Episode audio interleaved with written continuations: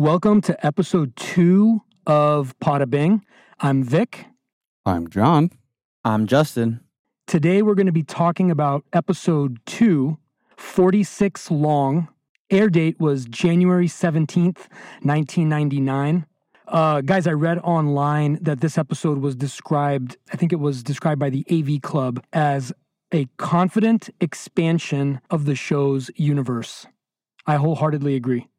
Absolutely. Yeah, yeah, it makes sense. Uh, you know, they took how long before they got back on air after the pilot? About a year. Wow. Just when they thought they were out. Pulled the episode back in. what I found interesting, uh, the director was kind of upset that I wasn't as familiar with him. He's been a director for like every popular show ever created. Like Daniel Attias. His, his list of shows was like Lost, Homeland, The Wire. Wow. I mean, it went on. Like even Grey's Anatomy, Justin's favorite show. it is not my favorite show. but you are guilty as charged, right? You've watched it. No, not at all. John's just an asshole. So I'm going to read. So this this episode was written by David Chase, and it was directed, like we said, by Daniel Attias. I hope I'm pronouncing that correctly. The HBO synopsis is: With acting boss Jackie Aprile dying of cancer, Tony prepares for a power struggle with Uncle Junior. Christopher and his associate Brendan make trouble for themselves when they jack a truck full of DVD players. Tony's mother, Livia, finally agrees to live in a retirement community Big Pussy and Paulie Walnuts are sent to find a stolen car. So, guys, I actually have a question for you right off the bat from the synopsis mm-hmm. itself. Paulie is known as Paulie Walnuts. It's yeah. written everywhere. I don't recall ever hearing him be called Paulie Walnuts by anybody. Do you guys? Yeah, there was one time. I don't remember the specific part. Oh no, it was um, when Chris meets uh, the D girl, the development girl in that episode, and he's basically finding out that she's kind of not playing him but leading him on and he says even walnuts don't lie like you which you know obviously he's referring to Paulie. good catch so it does I, w- yeah. I was i was wondering that and i tried to find some stuff about it but i couldn't i don't ever remember him being called that so it's good. And none of the guys in the crew ever say walnuts. It's just Paulie right? Yeah yeah. Yeah, yeah i believe so. I'm gonna have to listen for that. Gualtieri? Gualtieri? Paulie Gualtieri. Yeah. Um, okay, so since the shooting or since doing the first episode, we decided that one of the things that we're going to do to kind of shape the, these episodes and kind of inform uh, our audience is we're going to discuss themes. So every week, every episode will have a certain number of themes that we're going to try to knock out. And some weeks, you know, as we get into epi- later episodes, maybe later seasons, we'll have some recurring themes. But today, for 46 long, we came up with four themes. And I'm going to just synopsize them real quick, and then we're just going to kind of dive right in. Theme one is going to be the cold open, which was unique for this show, for this episode only, I think, and we'll, we'll get into that. Theme two, um, I wanted to discuss Paulie with you guys. He wasn't really touched on in uh, the pilot as much as as much as his impact is on the overall series. So I thought we would devote a little bit of time to Paulie. And then the third theme that I had is Tony's relationships. You know, this show is uh, The Sopranos, but it really is the, the microcosm of it is Tony Soprano and his relationships with people inside his family, people outside his family. So we'll dive into that. And then the fourth theme that I had was Tony and his repeating of what we'll call Melfiisms. So Tony's in therapy. Dr. Melfi says something. Tony tends to apply his learnings from therapy yeah. into yeah. his uh, personal life and into his professional life. Yeah. How does that sound? I, I love good. it.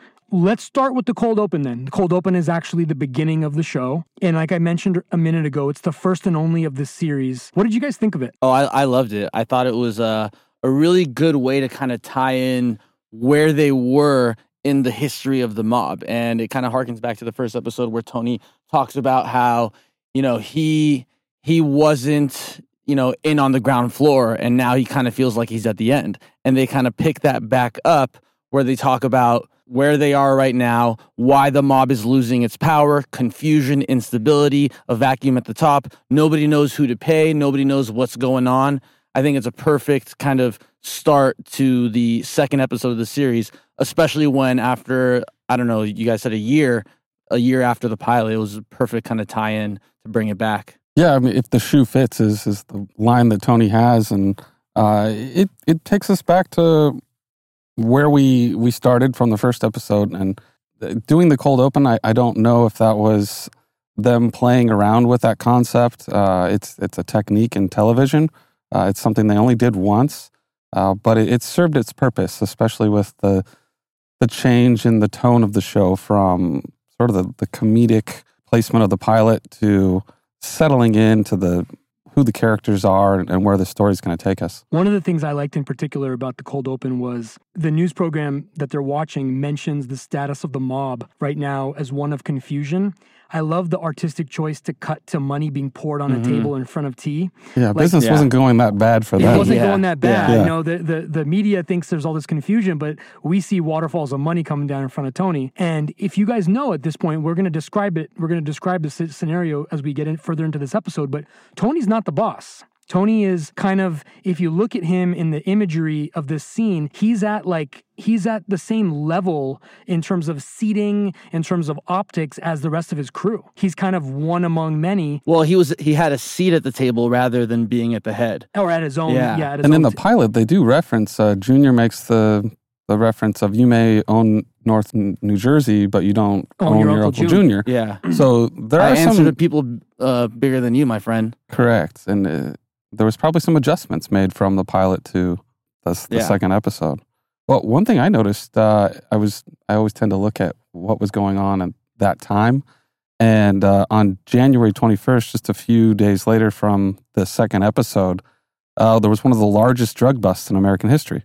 Uh, the U.S. Coast Guard had intercepted a ship carrying like 4,300 kilograms of cocaine. So it was just, I thought it was funny with all the mentioning of the drug charging and Mhm. The, the changes in the way that crime is handled, that uh, something like that would. Well, you know, this whole thing about how um, the, the Omerta, the code of Mhm. silence, and they use the Godfather 3 reference, you know, Silvio's. So, cheer me up, babe. Just when I thought I was out, they pulled me back in. huh? Zappuccino, Zappuccino. Fucking spitting at me. This whole notion of Tony, which is something that we'll explore, but his whole idea of the values uh, going to the wayside and things not being the way they used to be. It's interesting. Uh, everybody's flipping because of this. They don't have the. Is this from the? I think this is from the pilot. Nobody has any tolerance for the penal experience Yeah. anymore. Yeah. You know. Yeah. Um, and it's again echoing what's happening in life. The cold open kind of segues into the second theme that I had, which is Paulie. I think that Paulie really shined in the cold open more than anybody else because we, the three of us who've probably seen the show between the three of us over a hundred times at this Yeah. point, Paulie in this scene is Paulie in his last moments Yep. on the on the Sopranos, which is somebody who's always breaking balls, especially Chrissy's balls. This guy ever stop breaking balls? The, you know what was the line that he said to Chrissy in the This time I might take a fucking limo in Paris. Like you were ever in Paris, Paulie. I went over for a blowjob. Your mother was working the bomb bonbon concession at the Eiffel Tower. So, did you hear what I told him? I told him I went over for a blowjob. Your mother was working the bomb bonbon concession at the Eiffel Tower. And then he says it again, right? He wants to let Silvio know that he made a funny. That's which is a reoccurring theme of the way that he tells Well, his who, jokes. you know, we we all have that moment where we kind of say something funny and not everyone heard it, and we wish we wish that we could just say it again, but it's not very cool. Paulie doesn't give a fuck; he just goes for it. I love that. Well, you're right, Vik, because he is unapologetically always Paulie. And throughout the show, he has strong opinions, he's funny, and he's not afraid to say his peace of mind. And, and that's just the, the quick taste of many Mm. Paulieisms to come. So we have a we have our first plot point with the episode. Carmela asks Tony to help find AJ's teacher's car. And I kind of like circled this, like, is this a, a theme? The idea that Tony gets things done. I don't know that it, it necessarily is that all that interesting, other than for me, what it did was it kind of the the device is to kind of bring AJ into the story a little bit and to kind of show you his dynamic with his family and he's about to learn some pretty interesting things about his dad. Yeah, I mean, So the car gets, we'll, we'll, we'll get into it, but basically AJ thinks that his dad is like a really great guy who just helped his teacher out. yeah, he calls him a hero. He says, you know, it's a really funny kind of throwaway line at the end when when the teacher gets his car back and and discovers that it's a totally different paint job underneath and it's not doesn't have his books in the back and then he's just looking bewildered and uh, AJ turns to one of the kids in school and goes, "My dad's a hero."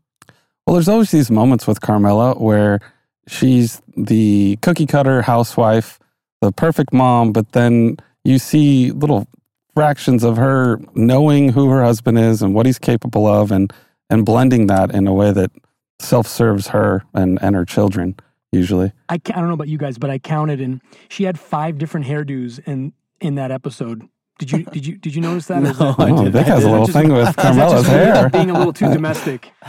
now I'm, that's all I'm going to watch now is the evolution of Carmela's bangs. Well, they were trying again. One one thing I read about episode two is that there was still a lot of tinkering going on in the laboratory. David Chase was trying to figure out what this show was, what the voice was going to be, because the pilot again was a very cinematic and stylized version of the show.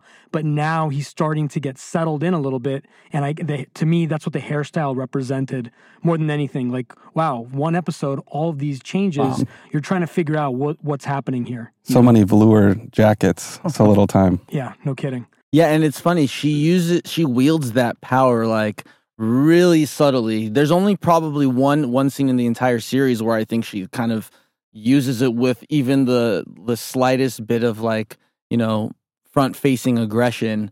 Outside of that, like she's very careful and subtle, but she knows the power that she has. So, what do you guys? What did you guys think about the Livia scene? And we're going to talk about this, I guess. eh, So, the the third theme that we have is Tony's and his relationships. And the first relationship that we're kind of introduced to in this episode is Georgie Santorelli. Yeah, he's the barman, at the bottom at the thing. bottom yeah. bin. Tony has this. He's like I have it here in my notes that he's the luddite that works at the Bing. So Yeah. doesn't understand technology, kind of is clueless. Tony gets on the phone, or he's trying to get on the phone, trying to conduct business, but he ends up getting a phone call from his mom and Livia. And there's this whole there's this whole sequence where she's on the phone being Livia, and she gets up to see what the postal worker's doing, and then her mushrooms catch on fire Oh my God. and she can't dial 911. to me, that was like such a perfect, uh, such economy of words, but such great acting. And, and what do we see happen to Tony? He's having basically a nervous breakdown. Oh my God! Who the hell is she? Who is this? It's Anthony. The, the mushrooms, they're on fire. All right, Ma, get the fire extinguisher onto the sink. The one I gave you, get it. Oh my God! The wall's getting all black. All right, Ma, hang up and call 911. Told him the guy's on the second line. Aren't you coming over? You press hold, goddammit. Listen, Ma, I can't come over. I'm 40 minutes away. You hang up and you call 911 and you leave the house. Look at how I live. Ah. Well, in the first episode, and a majority of the time, we see how Livia manipulates everyone. And in this scenario, she seemed to be at her purest form. She wasn't there to manipulate Tony. I mean, I guess at first she was a little passive aggressive, like, "Oh, who, who's calling now?" But uh, yeah, she she created this disaster that just progressively got worse, and uh, it, it's leading to the decision that she can no longer live by herself, and uh, the succession of events that happen throughout this episode is is the decline as her ability to to manage her life is, Yeah. is falling apart. Yeah, it's kind of the the first. It's, it's the last straw for Tony. That I actually have a question for you guys because I never really understood this. There's I a like questions. yeah. So there's there's a there's a scene in uh, when Tony is talking to Dr. Melfi. You know, she I think he alludes to her not being able to live at Tony's house. And then Tony gets really pissed off and blames it on Carmela. But I can't quite tell whether he's lying to Melfi and he doesn't want her to live there or if that's actually something that Carmela said because he gets kind of pissed off about it. And later on in that episode, Carmela does offer uh, Livia to stay with them, she, you know, and then she gets really pissed off when Livia just says, "Oh, you don't want me there," and she says, "I just invited you to live live at my home, and this is how you how you react." Like, what do you guys think? I think it would have been super risky if if that's how Carmela felt was to suggest that. But at the same time, I think she already knew what the answer was and was being kind, uh, or at least washing her hands clean of the responsibility. Yeah. But yeah, I think Tony would have kept Livia at the house, but that would have been a whole other Yeah. episode. For me, with Tony and with Melfi, what I'm always seeing is him working out his shit, so to speak, in front of her in real time. Yeah. And it's almost like a comedian on stage trying out new material in front of like small audiences. Mm-hmm. So I don't know. I, I don't think that he. I don't think going back to Georgie, a lot of his feelings toward Georgie are, I think, just displaced anger at his mom. What he's going through with his mom is super complex, and you know, people that have complex relationships with their parents, they can't even be in the same. They can't even be in the same state with them, let alone Oh, the same yeah. house. He holds it in almost all episode. Uh, the pressures of work and home life, and it all slowly gets to him. And at the the final scene is him really letting it out on on Georgie within Right. that episode. Um, so uh, Tony tells he tasks. I don't know if we specifically see him doing this, but essentially, Pussy and Paulie have been tasked with finding AJ's, Yeah, AJ's teacher's car. science teacher's right? car. So uh, Pussy gets a lead um, at the auto shop that he works at, which we'll find out has you know is a is another locale in the show that is pretty important as time goes on. He finds out that the person who stole it works at a coffee shop. The reason I noted this scene though is because there's a line that he says that is a line. It's a colloquialism, I guess, from the show and probably you know New Jersey Italian culture in general that I just love. is one of my favorite expressions. You can insert your word and then add the over here to it I'm fucking Rockford over here. The over here and the fucking and then insert your word of choice is one of my one of the all-time comedic lines of the show and i think we alluded to this in the pilot episode that this show is as much a comedy as it is a drama and the one of the ways that the the comedy really sh- comes out and shines is with this dialogue And the is just- cultural references Oh, too. Well, you guys, I'm sure you know this, but The Rockford Files is the show that David Chase wrote on for many years prior to The Sopranos. Right. So this was sort of his kind of nod to himself. Subtle, man. Subtle. I, just thought it was really interesting that you know Tony's flexing his whole crew to solve Yeah. uh, somewhat of a personal problem. You mentioned the Melfi session where Tony tells her that Green Grove is, it has to be an option because he can't have her live in his Yeah, house. yeah. In that same scene, though, um, we also find out that he has two sisters. This is the first time we ever hear that there are two sisters. I don't recall Janice being called by name, but we know that Tony has two sisters and that we also interestingly learn that he has no positive childhood memories. She asks him, Melfi asks him to come up with something. Tell me something about your mom. Yeah. And he struggles for a minute. And the best thing that he's able to come up with One time we were down to the uh, shore, about 68, 69, the whole family. My father, he, he tripped and he fell down the stairs, and we were all laughing. The whole family was laughing. My mother was laughing. Any other loving experiences? I love that that line, and then the stare that Melfi just just shoots right at him, and then he just knows like, oh fuck, she's she's probably right. It's Tony's kind of first time really looking back at his childhood and and kind of understanding that yeah you know he he has this thought that he has to be this good son like what what am i if i'm not a good son i'm i'm horrible but he kind of realizes that you know what maybe i I can't be the perfect son because I didn't have the perfect mother. And it's the first, I think it's the first glimpse of any sort of self realization that he has. Yeah, and, and he kind of refuses to shift his blame for the situation onto his mother. He very defensive of he, her. he Yeah. is, and Yeah. he's so defensive. And I, I mean, you talk a lot about Vik uh, that um, Livia reminds you of your mother. Part of it is that as big and powerful, as strong as he is, there's one person that can unsettle him to the point of having panic attacks, nervous Mm-hmm. Yeah. breakdowns. And that's the power. It's not just me or him or anybody. That's actually the power that mothers have over their sons Absolutely, and yeah. their children. Yeah. And they can use it for good or they can use it for evil.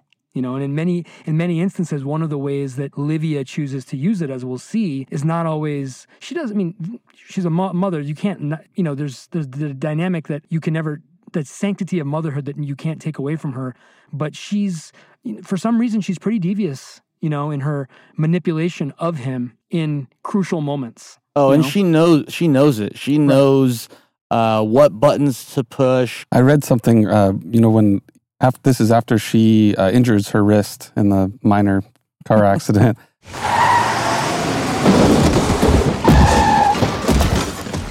I'd read it somewhere referenced that she had set up where she's laying in the living room almost as a coffin for, for Tony to come and watch her as she was laying there. And I, I never thought about it that way, but yeah, just playing the victim card and Oh, you never so let me feed so you good. and and So and good. that that scene Those is digs, the, Yeah. you never let me feed you. It sounds so innocuous and benign, but it actually is such a psychological fucked up thing to say. And you see it how it gets to him. And any any son, uh, myself included, like when I hear that, I I know how many years of like just manipulation are going into that statement. Subtle manipulation, Oh, but yeah. manipulation nonetheless. well, then Oh. she forces his hand to even say, "Well, I can get power of attorney and do this and that," and then she turns on the waterworks and I'm not going to that place. Then I will go to court and I will get a durable power of attorney over you and I will place you there. And kill me now.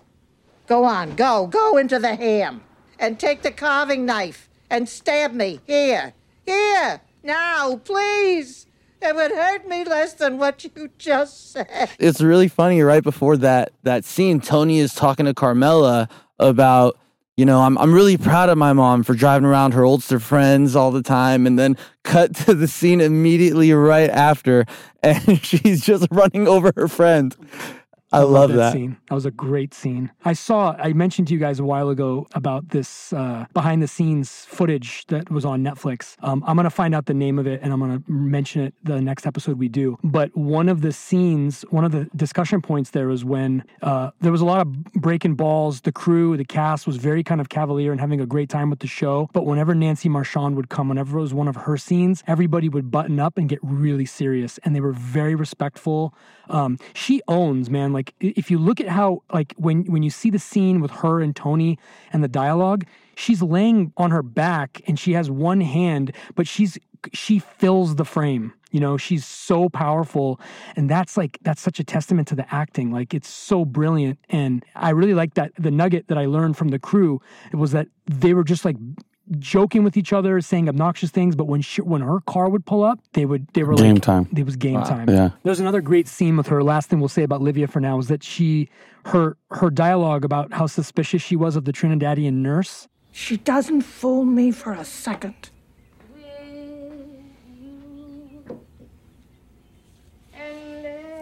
Sure she stole it? Sure you didn't give it to one of the relatives? Keep forcing your possessions on people thinking you're gonna die. Wish it was tomorrow. And she's so forward, too. Who does she think she is? I thought that was so great. You know, that just again, I don't know how much of that was written versus how much of that was her just ad libbing it because it felt like she was just so like you felt like you were sitting in that in the living room with her. You know? Yeah. Um, The a funny, a really funny part about that scene is that she accuses the the, the living nurse of stealing like her plate that that Aunt Satimia stole from like a restaurant. So she's like accusing like the hypocrisy of it is so funny, and you kind of get that throughout that entire episode. Um, even in the beginning, when Tony's talking about you know if the shoe fits when when relating it to to what the mobster on TV, the the rat is talking about um, you know, like why why the old days are gone and never coming back. He says the shoe fits, talking about how you know no one respects the old ways. When when Christopher ends up stealing a truck from Junior Soprano, and then Tony ends up stealing some of the suits that were in that truck and not not handing down the punishment that probably in the old days you would have. So you kind of get that. he that. was kind of a hypocrite. A there. lot Yeah. of contradiction oh, to Oh, yeah. him. You know, so you mentioned the shoes and you mentioned the shoe fits and you mentioned the suits. That's actually a nod to the title of the of the episode. 46 long. 46 long. Yeah. 46 is a Euro shoe size Yeah. and 46 long is a coat suit size. jacket, yeah. This is one of my favorite parts of the show. Um, I love it when we're introduced to new characters, especially uh, the way The Sopranos does it. They respect the viewer. They just kind of like place you in a setting and they don't really build up who this person is. They just let you know that there's a boss. And, and we're also going to be introduced to another character, one of my favorite characters in the first season. But there's a sit down. Uh, Junior's unhappy. We know at the beginning of the episode, Chris and this guy, Brendan Filone, his partner in crime, they jack a truck. And that's, uh, what is it, Junior's, it's a, it's a Junior's Comley truck? trucking. Is it Junior's Yeah, he's being paid to protect excuse, them. protect the. Uh, So Junior are- wants restitution. And we learn for the first time that there is the higher power that both of these guys answer to is Jackie Aprile Sr. What do you guys think of that scene in terms of world building? you can kind of tell that there's a little bit of a disconnect from Tony and you know Jackie Senior to Corrado, Ju- Uncle Junior. Um, you know, they're kind of having a little sit down, and I think Corrado is expecting some some punishment, something to Old happen. school. Yeah, old, the old school ways, and you know the the punishment, or at least you know the ruling that Jackie brought down was that okay, those guys got to make restitution to Junior, but no real like punishment, nothing that you know really kind of emphasizes what you're supposed to do and not do and right and wrong at least in terms of like the mob structure Yeah, I think uh, Tony even dismisses Junior's anger. He says, I don't even know why we needed to sit down for this. But I think Junior's upset that Tony isn't as upset or Yeah. equally as upset about what's going on. Um, and he sort of washes his hands clean from responsibility even after the fact, you know, when they get with the challenges with the second truck that they hit. yeah And Tony's like, go return that truck and you're, you guys are on your own. Like it was just, We learn in this scene too that Jackie has cancer. Mhm. And there's this idea that there he he might want to name a successor. Tony has an interesting line where he says, This day and age, who wants the fucking job? but then the camera cuts to Junior, who's looking kind of like very Yeah. wantingly and Oh, yeah. longingly at Jackie. So again, we learn from the pilot this whole notion about how Junior's been sidestepped and Mm-hmm. he's been passed over and he's never had his day. And this is something that's going to come back and become a very big part of the next couple of episodes. But I just think that the choice, the economy of words, the use of camera angles, and just sort of like the body language is so telling. Oh, you can tell that he wants it so bad. Tony, you can tell that Tony is kind of a little honest in that in that scene where he's saying like who wants it? Like he really doesn't think that the power is all all that worth it. You know, obviously he, who doesn't want to be the the boss or number 1, but but Junior can't even hide it. Like it's so apparent on his face that that he believes that he is the heir to the throne and deserves it. another great scene, we're introduced to Mikey Palmice. Mikey Palmice is a chauffeur and hitman. So, so Tony goes up and says says hello to him. He's waiting in the car. Hey, Mikey, that's the boy. What boy's that, Tony? The one you sleep with. Oh. no, I'm just kidding you. How you doing? I'm all right. How's my uncle treating you? Hey, we're covering our nut. Your nephew, what's he retarded? He likes to play with trucks or something? Retarded. What if Jerry Lewis heard you talking like that? Oh, that's muscular dystrophy, Tone. It's too bad they don't have a telethon for fuckface-itis, huh? They found a cure yet? Oh, come on, I'm just kidding you. Come on, you're a good sport. Come on. All right. You all right? Yeah, I'm all right. You all right? You all right? You all right? Yeah. Yeah, I'll see you later. As a viewer, I've seen it that scene 20 times and I had the same question I had the Have first they time found I a saw it. cure for fuckface? Have they found a cure for fuckface-itis? I think you can buy it over the counter now, actually. Um, but no, why does he hate this guy so much? Is I it- think he's just kind of like a Weasley guy that you just are introduced to in the show as a someone that you just don't just like. know that Tony doesn't like him. you know that Tony doesn't like him, and so you kind of don't like him. I don't a- know. he's a fuckface You- Tony he has says- says he is. fuckface-itis. It's all over his face. You just don't like him. It brings up it goes back to the theme the third theme that i mentioned in the beginning which is tony's relationship. So we know that he has this relationship that's let's just say on the fritz if you will with, Yeah. with mikey and it's going to come back and it's going to be a theme. And this is something that the show does very well. It sets the stage for not only the power play between two individuals but what you can expect the fallout to be um, and we see this with a guy named Feech in later seasons, uh, you know, with Richie Aprile. Yeah. Uh, It's it's a classic device that I think is it's simple in the sense that he's basically letting you know that Tony doesn't like this guy, so this guy's Yeah. probably in trouble. But it also is just kind of giving you again what we talked about at the beginning. It's giving you it's building this universe out. Yeah. You know, Tony's got enemies, and there are people that Tony pisses off, and there are people that Tony that love Tony, and vice versa. And I think it's a good it's it's good to establish that. Yeah, and it You know? plays off of two themes that I think are really present throughout the entire series of hierarchy and entitlement. Um, you know, everybody in this entire, you know, work family believes that they're entitled to something.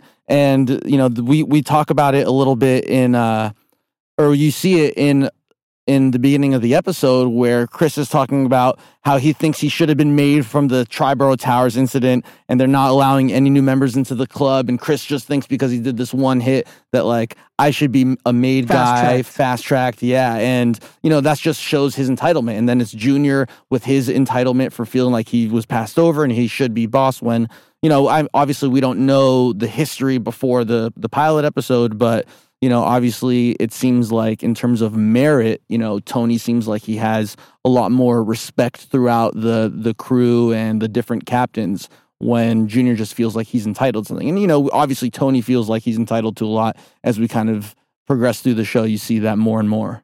There's a sit down with the captains, but that's not this episode. That's in a couple of episodes. A great scene. You think about the capos; they have their own specific crew, and uh, at this point, you have Tony's crew and you have Junior's crew. Mhm. So there's inherent probably competition, disdain.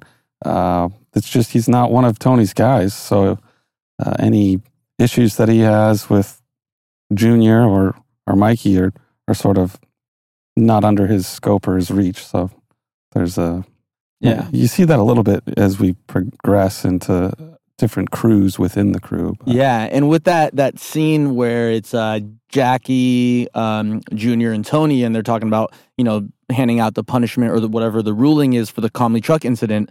Um, as Tony walks away, and you know during that scene, you're kind of feeling like, okay, there's a connection between Tony and Jackie. They're friends. They kind of have like a wink, wink sort of thing with Junior, and you know like Tony doesn't get any ruling down. But then right after Tony walks away, you know, uh, Junior goes, The smoke he hires for his own mother. and you kind of see like okay maybe like there's just a lot of you know talking shit about each other behind their back like everybody does it and there's no real friends in this game there's no you know he's a friend of ours like there's there's no real friendship or loyalty like and this is on the heels of all of the Artie Bucco restaurant Yeah. things that happened Yeah. in the first we don't episode. see Artie in this episode, do we? no i don't think so I'm No, thinking he's the, the food fight later on. yeah that's the next one That's the season. So you mentioned Chris. Chris has got to make restitution, and we know that there's this guy named Brendan Filone who Tony doesn't like. This is Mm. Another example, another theme that we're going to come across with Tony. he's a uh, good kid he just doesn't like that amphetamine Yeah, is good. Exactly, quoting him. Uh, it's, Tony hates drugs. Yeah. and it's like a thing eh, that it, it, it comes back over and over again. And basically, if you're a user, you're just on the outs with him from the get go. Yeah, well, well, go back to the to the first scene, the cold open, where, where they're talking about, you know, why is is the mob, you know, dead? Well, I think the the main reason is the the mandatory minimum drug drug sentencing. 35 to life. Yeah. So so right off the bat, you know, anything that has to do with drugs is is a one way ticket to to the fishes. Um, It's a know, liability to yeah. his crew. Well, it's also in like Goodfellas when when Paulie is talking to Henry and he's like, you know, it turns your mind into mush and like slaps him around a couple of times. You know, I think I think it's kind of prevalent in in The Godfather as well when when uh, Don Vito doesn't want doesn't want to get involved with um, Sollozzo because you know the drug get business is going to take away the the senators that he has in his pocket, the politicians, all that stuff. You know, it's it's something that the the the mob should have just stayed away from, and it was kind of really the downfall, the end of the golden age. So Tony tells Chris to hand over the money, and he tries to tell him. He basically says, "Hey, look, give me the bag of money. I'll try to talk Junior down, and that'll be the end of it." And so, you know, Chris acquiesces. He gives him the bag, and Tony drops this line, Did you warble, my little wren? which is a reference from the movie The Bank Dick. Yeah, which I thought was funny because he takes he he usurps the money, he pockets it, and he says it, and it's such a little subtlety. did you warble, my little wren? Did you warble, my Yeah. little wren? and you know, Christopher goes back out to the front of Satriale's, and he basically says, or Brendan asks him, "So how much do you think we're going to keep?" And he's like, "After everybody takes their cut, we'll be lucky if we get a couple hundred Yep. bucks out of this." I just love how hard he comes in there. I'm not going to pay. Oh, okay, I'm going to pay. I've got Oh, yeah? fifteen thousand in this bag. Like, was he? Well, how strong is Tony? I don't know. even- I don't. I don't know if it was intended to be, but it was. It came up. It was one of the few things that was a little uh, exaggerated. Was his ability to pick up Brendan Filone and throw him like 13 feet across the thing. It was a little comedic. It was- but- Yeah, it was. I don't. I don't think it doesn't matter how strong you are. Like, that, that dude's like a good 170, 175. You're not picking him up. I know, I know. conveniently onto a big Onto a Thing of meat. of meat. It's Yeah. funny. I actually, you know, after he like said that line, I was like, you know, I've never heard of this this movie, The Bank Dick. So I looked up a, a trailer, and every comment said The Sopranos sent me here. Yeah. Every comment on YouTube. So I thought that was pretty funny. You know, that's funny about The Sopranos. The that restaurant, the Pizza Land in the beginning, Uh-huh. the, that restaurant gets business from around the world. People want them, uh, the guy who owns the place, to send them a pie. Doesn't matter how old it is. Doesn't matter how cold it is. They just want it because it's a piece of The Sopranos. Isn't that crazy? Yeah. this Wow. residual effect that it has. To this day. Um, let's see, where are we then? So there was this, there was a cameo. Did you guys see that? So we we see Chrissy in line at a club with Brendan, and we're and he's with Adriana, who we know is is his girlfriend, but the show hasn't really established that yet. Yeah. She's just kind of made it in because she was so amazing in the pilot. But we have a nice little cameo. Yeah. Uh, does anybody know who the woman was? We have Martin Scorsese. Well, it's not actually Oh, him. no.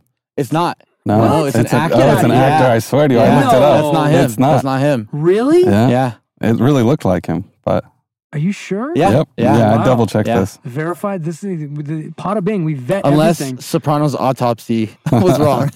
Sopranos Autopsy. You got this from Yeah, Sopranos Autopsy. yeah. Sh- Okay, shout out to Sopranos Autopsy because I freeze framed I it. checked it on IMDb too, And and, he doesn't it, have a it's a different actor.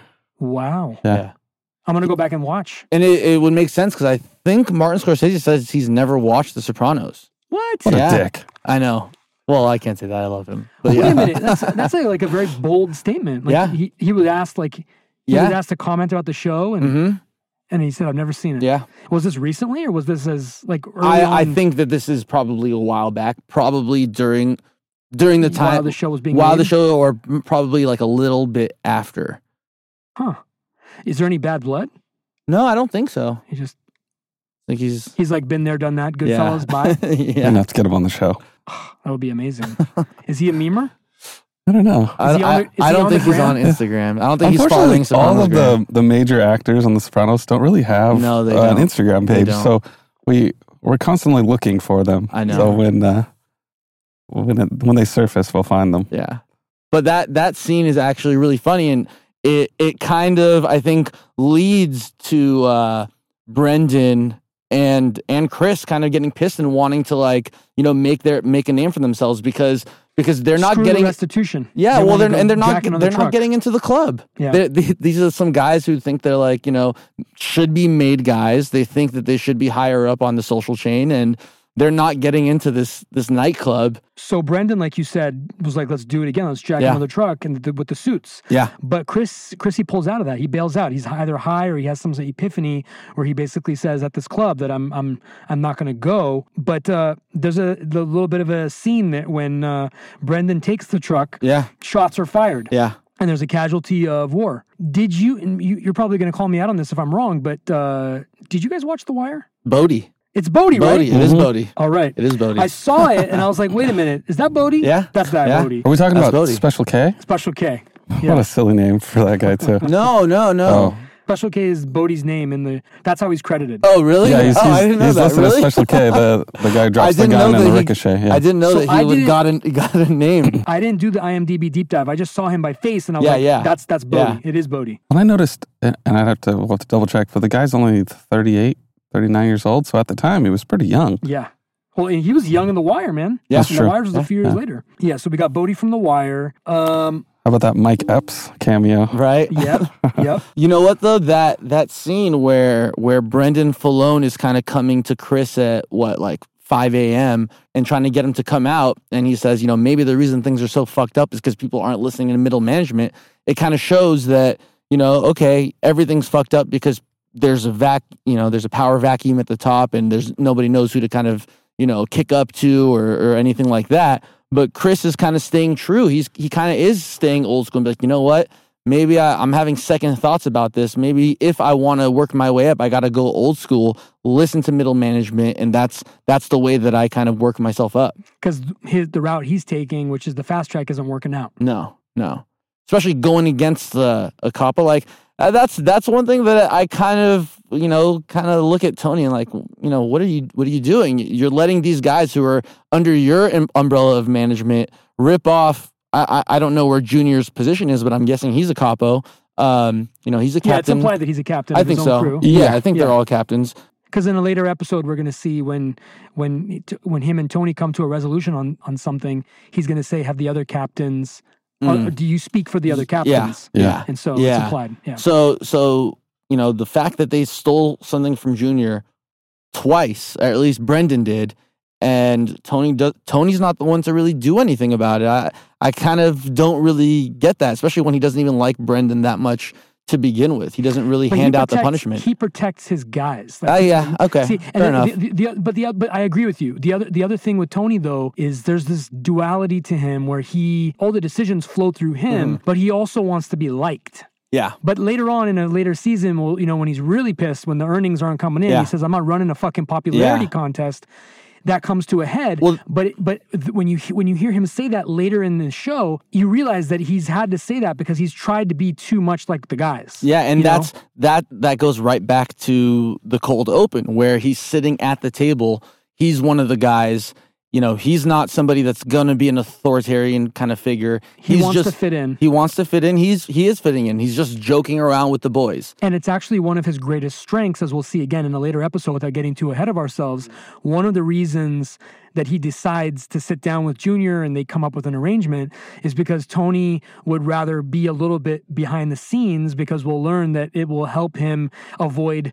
You know the attention of the feds. Yeah, yeah. And it actually, his that's actually his greatest strength is Yeah. his, his his foresight to be able to be like, look, man, um, well, it's another Melfi. It actually ties perfectly to theme four, which is Tony learning things from Dr. Melfi and applying them into his Yeah. w- into his life.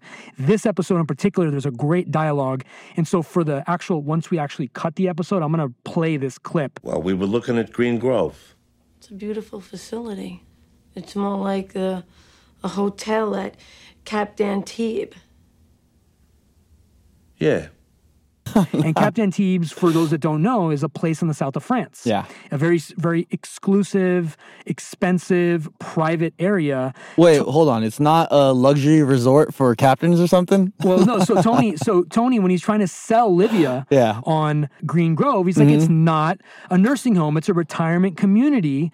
He's later re- repeating it to his mother. It says, You, you're gonna stop living alone right now. I'm not going to that nursing home. Green Grove is a retirement community, and it's more like a hotel at Captain Teebs. Who's he? Captain owns luxury hotels or something. I don't know. That's not the point. The greater point is Yeah. that he learned something from Melfi and he uses it Well, to his advantage. right right And after he that, says, I've Melfi seen uh, seniors that are inspired, and he and that's straight inspiring, from her, or and then inspiring. and then yeah. he like butchers that too. It's so funny when Yeah, he no. he kind of takes something he hears from somebody who's you know saying something a little bit profound Yeah. or something that he really takes to heart and is like man that, that i really like that line and then he just completely like turns it around and, and butchers it he actually does that a few times, a lot of times throughout the series It's i love it every time It's very Good Will Hunting esque. Where do you, if you remember Will in the bar at the beginning when he's when he's trying to hit on min, the Minnie Driver Uh-huh. character, the the history PhD guy starts reciting all this like stuff Yeah, at him, and he's yeah. like, "Are you just going to plagiarize the whole Yeah. thing, or do you have Mhm. any original ideas of your own?" And this is another example Yeah. of Tony. Like, and we're all guilty of this, as, especially guys. Like, if somebody says something that's cool and profound, or like if you hear a really woke lyric to a Uh-huh. song, you'll like you'll be like, "Yeah," and you'll like say it, and you'll make it like your own idea. Yeah. And Tony, and one of the reasons why Tony's so relatable is that when he says things like that, it's like, you know what? I would totally say the same shit. Yeah. I would. I wouldn't be. I would pretend that I know the, the, what Cap Teebs is, and I'd be like, oh, she said Captain Teebs, and I would try to make some profound statement out of it. And that again is classic relatability. Relatability 101. Yeah, I, well, I think Tony's perspective on his time with Melfi is is way different than what she has planned for him. Mm-hmm. Oh, like yeah. it- to him, it's I'm going to try to learn from you to solve my problems, and that's definitely not always the most effective. And yeah Well, there's he there's has a the lot revelation at the end where he decides to stay in therapy, right? Yeah. He well, there's decides to. there's a line that he he says a couple of times where he says, "Oh, you gave some good tips." Yeah. Psychology isn't about like giving tips. It's about like self awareness, growth, bettering yourself, and just having a better quality of life. And he just looks at it as like tips, and he he in turn says like. You know, he he responds when she talks about how he paid too much money for a session. It's like, oh, you gave a lot of good tips that session. So, Well, no, so so it's transactional for Yeah. him. He realize he recognizes the value, and you kind of see it in, in just as again James Gandolfini because there's no dialogue that he actually says that addresses it, Mm-hmm. but a light bulb goes off in his head in the sessions when he's on the fence about coming back. He kind of realizes that.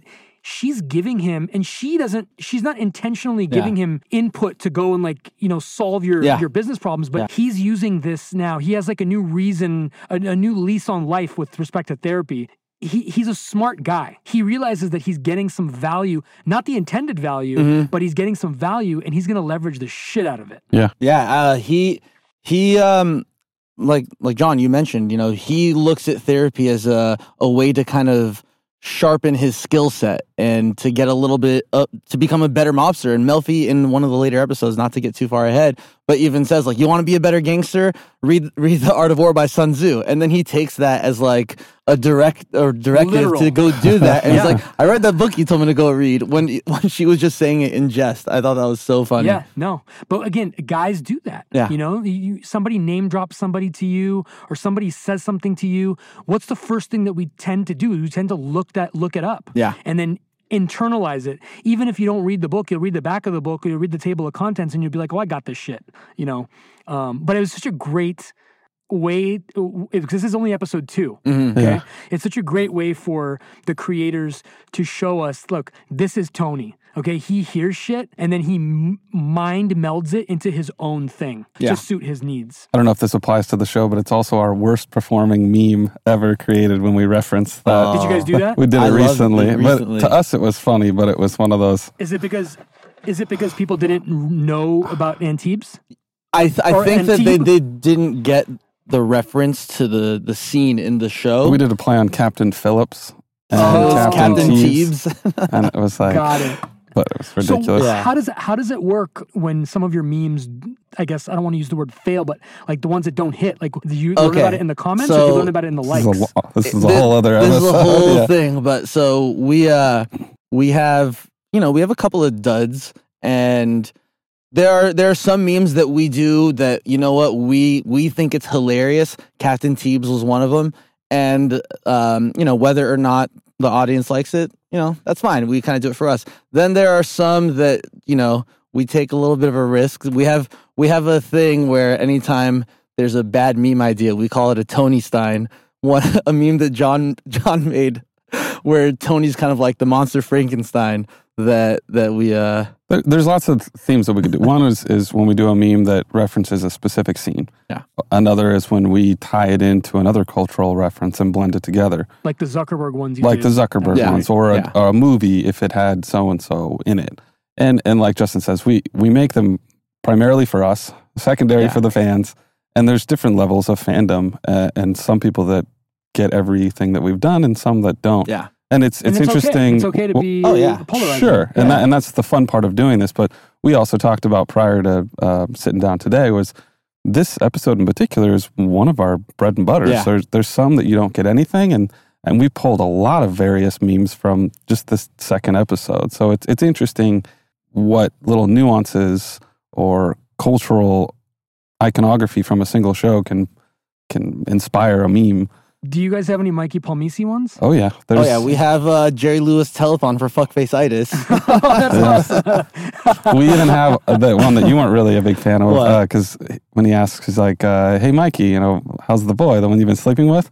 And it's it's a cut to Michael Jackson sitting in the I- car so instead I'm of a Mi- Mike Palmice. huge Michael Jackson yeah, fan. how dare you? I'm a man. huge Michael Jackson know, I gotta go but, there. But, but I was a fan of that one. I did So uh, you, it you, was. You're a basketball guy too, right? I'm a You know, basketball how guy. much do you love it whenever Chuck goes? You know, that that's Michael Jackson out there with a bunch of Tito Jacksons. Yeah, I love That's it. My I love favorite, it. It's my, I it's love my it. favorite I Chuck love- line of all time. I love it. And it just, I, I- look, he was he was messed up, man. He was complicated and convoluted, but his music is stands Yeah. alone, man. There's a this is a random trivia question. Is there any Michael Jackson in There The was not. Sopranos? Not a single song, right? But I, I always look at the music of the show to be kind of Tony's taste, you know, and it, it, it shows kind of the different facets of, of Tony's personality. You know, he does try to kind of branch out a little bit. So, you know, he he he likes those old opera singers and the, the Italian music, the old school stuff. He he has an He has appreciation for that. for but he also like loves like the the good classic rock and even like a lot of the Motown stuff, you know, that he that we kind of hear later Oh, on. girl. Yep, yep.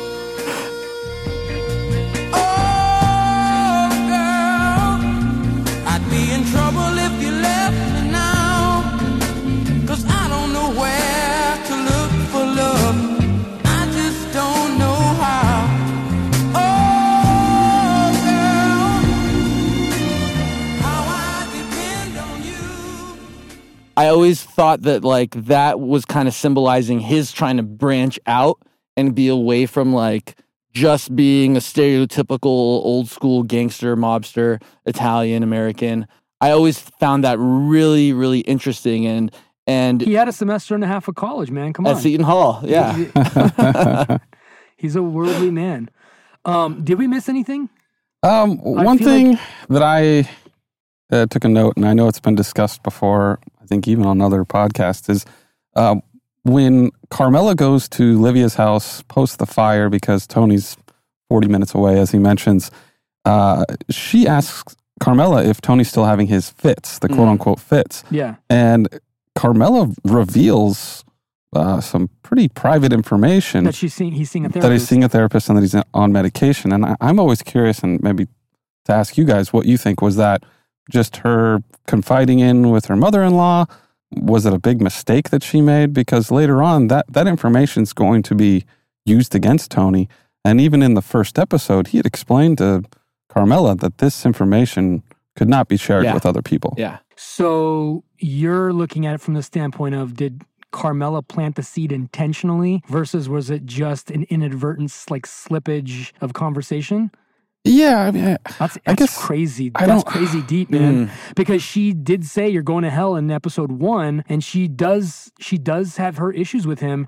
I'm gonna at this at this early stage of the show, I'm gonna say that it was just inadvertent Yeah. family business being discussed, as Gregg Popovich would say, family business. Yeah. She um now that I know that you like basketball, I'm gonna be dropping basketball references like a like a mofo. Um, but you're absolutely right, and I missed that. Yeah, I- her telling Livia that has a domino effect that we're gonna basically it's all of season one. And if you guys like basketball references, look at the date that Michael Jordan retired. It was in between the first episode and the second episode. He was so sad. He was so upset. He was so upset that the, the show might not go to series. He was like, that you he's know, like, fuck the fuck it. NBA, I man. I'm out of here.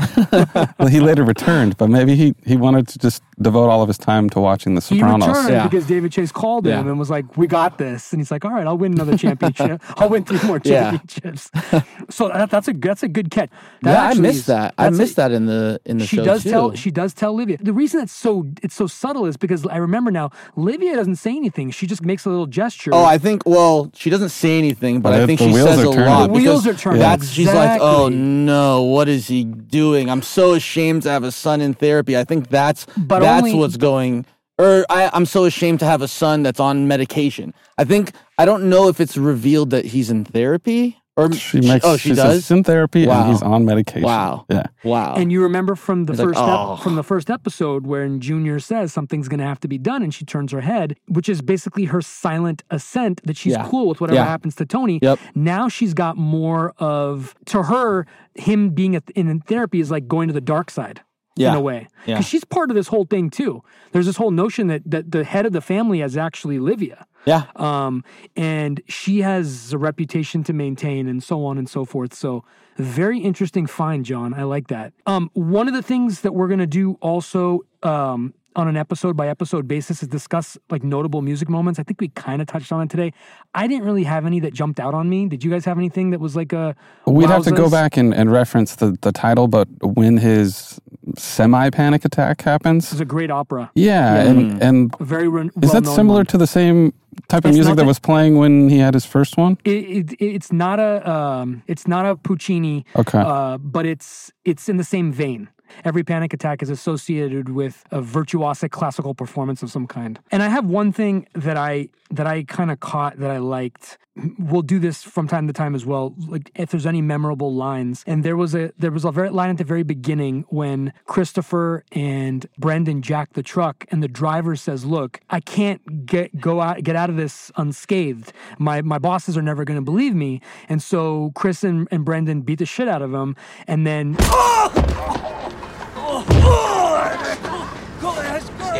Scathed. I It's love just that. a great yeah. subtle yeah. like we got this.